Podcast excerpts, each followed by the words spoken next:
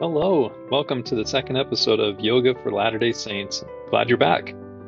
Last time we had a brief introduction to the history of yoga and the sutras of Patanjali. This time we're going to dive deeper into the sutras and discuss how the teachings there can help us to become better disciples of Jesus Christ and improve physically, intellectually, emotionally, and spiritually.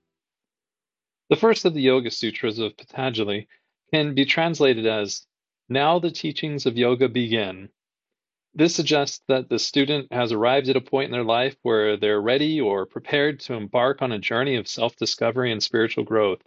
The student must also approach their practice with discipline and a willingness to learn. This path is timeless and always relevant and is accessible to anyone who is willing to undertake the journey. Every person who embarks on the journey of self discovery and spiritual growth will start at different points, but what matters most is where we are headed. As we progress along the slope of personal progress, we must recognize that our future is not determined by our starting point, but by the choices we make along the way. It's in this process of becoming more that we can turn our paths toward heaven with the help of our Savior. Elder Clark G. Gilbert taught We believe in the divine potential of all of God's children and in our ability to become something more in Christ. In the Lord's timing, it's not where we start, but where we are headed that matters most. We start in different places with different endowments. Some are born with high intercepts, full of opportunity. Others face beginning circumstances that are challenging and seem unfair. We then progress along a slope of personal progress. Our future will be determined far less by our starting point and much more by our slope. Jesus Christ sees divine potential no matter where we start. He saw it in the beggar, the sinner, and the infirm. He saw it in the fisherman, the tax collector, and even the zealot. No matter where we start, Christ considers what we do with what we are given. While the world focuses on our beginning point, God focuses on our slope. In the Lord's calculus, He will do everything He can to help us turn our slopes toward heaven. For any struggling with difficult starting points, please recognize that the Savior knows our struggles he took upon him our infirmities, that his bowels might be filled with mercy, that he might know how to succor us according to our infirmities. Focus on where you are headed and not where you began. It would be wrong to ignore your circumstances. They are real and need to be addressed. But over focusing on a difficult starting point can cause it to define you and even constrain your ability to choose. Involve the Lord in the process of lifting your slope. The prophet Nephi taught that it is by grace that we are saved, after all we can do. We must do our best, which includes repentance, but it is only through the Lord's grace that we can realize our divine potential. Focusing on a high starting point can often trap us into feeling that we are thriving when in fact our inner slope may be quite stagnant. Harvard professor Clayton M. Christensen taught that the most successful people are the humblest because they are confident enough to be corrected by and learn from anyone. Even when things appear to be going well, we must seek out opportunities to improve through prayerful petition. Regardless of whether we start in abundant or difficult circumstances, we will realize our ultimate potential only when we make God our partner. The second sutra defines the goal of yoga. Yoga is the cessation of the fluctuations of the mind. The sutra suggests that the mind is naturally restless and prone to distraction. The ultimate goal of yoga is to bring about a state of stillness in the mind, where mental fluctuations and distractions are suspended, allowing for inner peace, clarity, and connection to a deeper aspect of oneself. Pierre Teilhard de Chardin concisely described the first book of Patanjali's sutras when he said, we are not human beings having a spiritual experience, we are spiritual beings having a human experience. LDS children all over the world learn I am a child of God as one of their first songs. The message that we are spirit children of heavenly parents is discussed in many aspects of the doctrine of the church. We are also taught that, despite our celestial heritage, we must experience this life in the fallen state of our mortal bodies. I particularly enjoy Paul's teaching in 1 Corinthians 13:12, "For now we see through a glass, darkly." It's difficult to separate our spiritual selves from the fallen, imperfect mental and physical bodies that obscure our perception. And using Paul's analogy, the world in which we perceive is obscured by our imperfect bodies and minds, just as the view from a window can be obscured by imperfections in the glass or smudges. Our perception of reality is limited by the physical and mental restrictions of our bodies, as well as our past experiences and biases. These limitations can result in cognitive distortions, which are flawed ways of thinking that can negatively impact our emotions, behaviors, and decisions. To better understand these cognitive distortions, we can look at the Bayesian brain theory, which suggests that our brains make predictions based on past experiences and adjust those predictions based on new information. However, if our past experiences were flawed or biased, our brains may make incorrect predictions or assumptions that do not align with reality. For instance, if someone has a fear of flying, their brain may perceive flying as a genuine threat despite statistics indicating that it's one of the safest modes of transportation. This cognitive distortion is based on past experiences and biases that may not be entirely accurate. However, it's important to note that this is not the person's fault for thinking that way. It's the way their brain is wired. The brain perceives flying as a real threat and is just trying to protect them. That's why simply saying, you'll be fine, does nothing to calm them. It also explains why immersion therapy can be effective for some fears as, more safe interactions begin to change the brain's perception of that threat. Yoga can be instrumental in recognizing and overcoming these cognitive distortions by stilling the fluctuations of the mind. By practicing yoga, we can learn to recognize and manage our thoughts and emotions. Additionally, we can adjust our predictions and assumptions to better align with reality. By quieting our minds, we can recognize and overcome our cognitive distortions and experience the world more accurately. We'll discuss these cognitive distortions more in the next episode. The third sutra can be translated as, Then they abide in their own nature. Patanjali suggests that when the fluctuations of the mind have been stilled, the practitioner can experience a state of pure awareness or consciousness. This state is sometimes described as the true nature of the self or the soul, and the student can experience a sense of wholeness and completeness.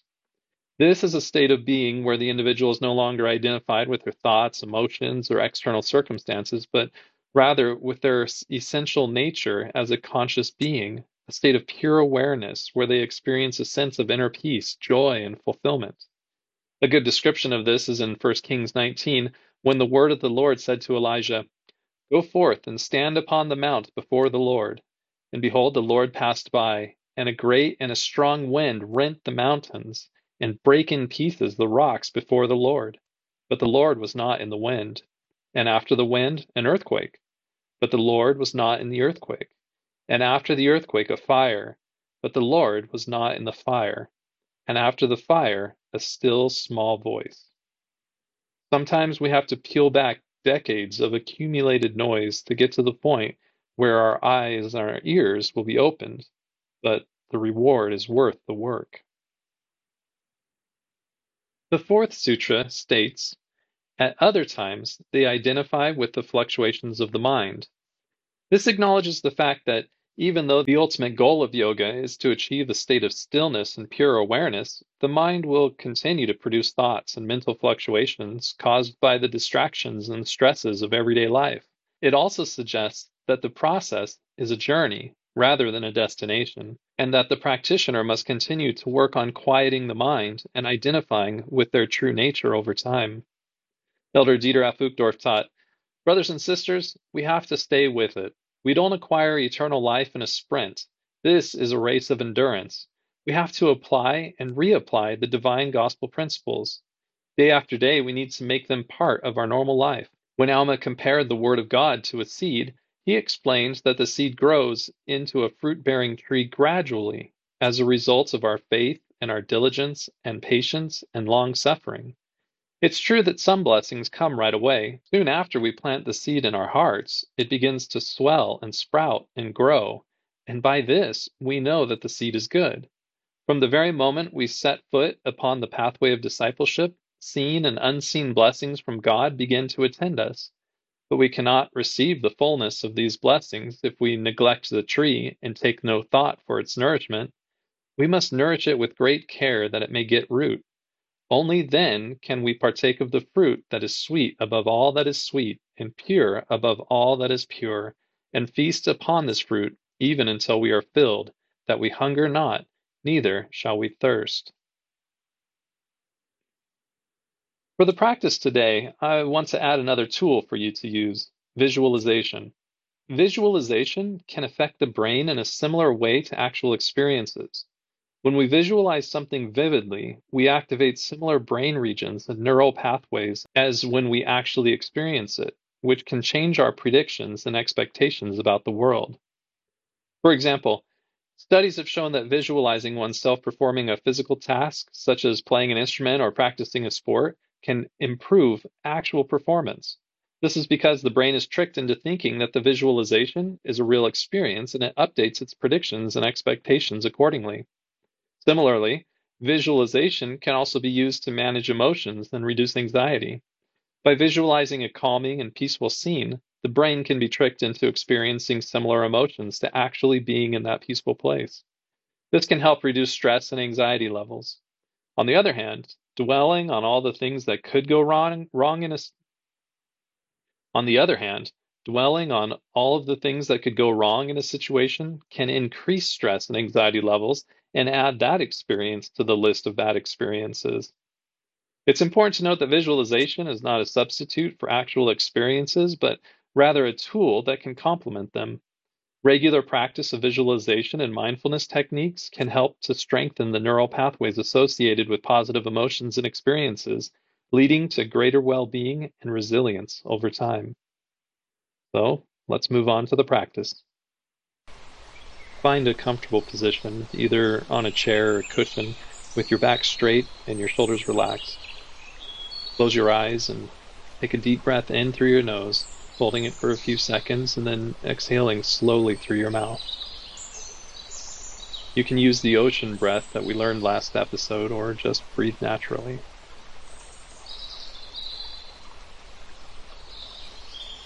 Imagine yourself sitting in a peaceful place, surrounded by nature could be a forest, a beach, or a mountain. Allow yourself to be fully present in this moment. Use all of your senses as you mentally observe this place. Listen for the sounds, smell the aromas on the breeze, feel the warmth of the sun. Take a deep breath in, and as you exhale, Release any tension from your body.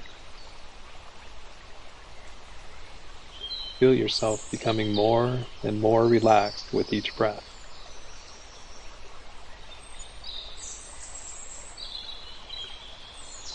Now imagine that you are beginning a meditation practice.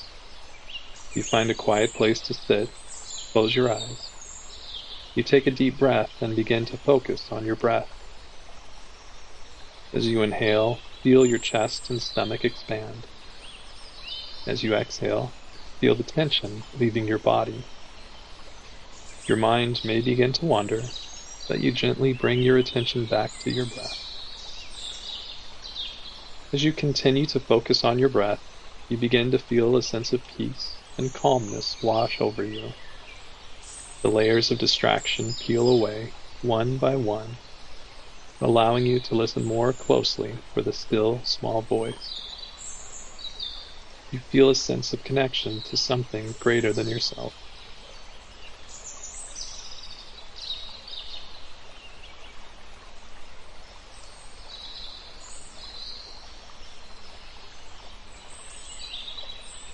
With each breath, you become more and more aware of the present moment.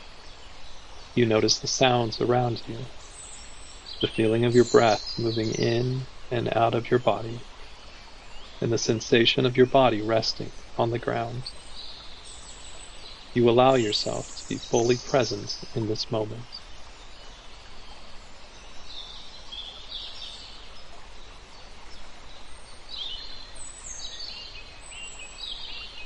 As you continue to meditate, you feel a sense of clarity and peace you feel your mind becoming more focused and your thoughts becoming more clear. You feel a sense of gratitude for this moment of silence.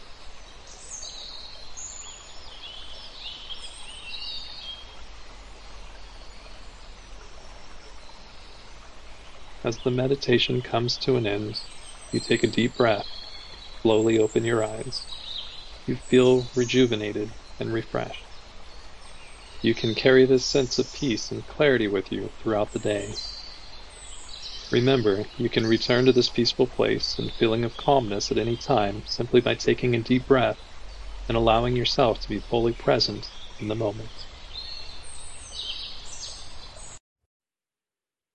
As we finish up today, I want to thank you for listening in, and I also want to read from John 8 31 and 32. Then said Jesus to those Jews which believed on him, If ye continue in my word, then are ye my disciples indeed, and ye shall know the truth, and the truth shall make you free.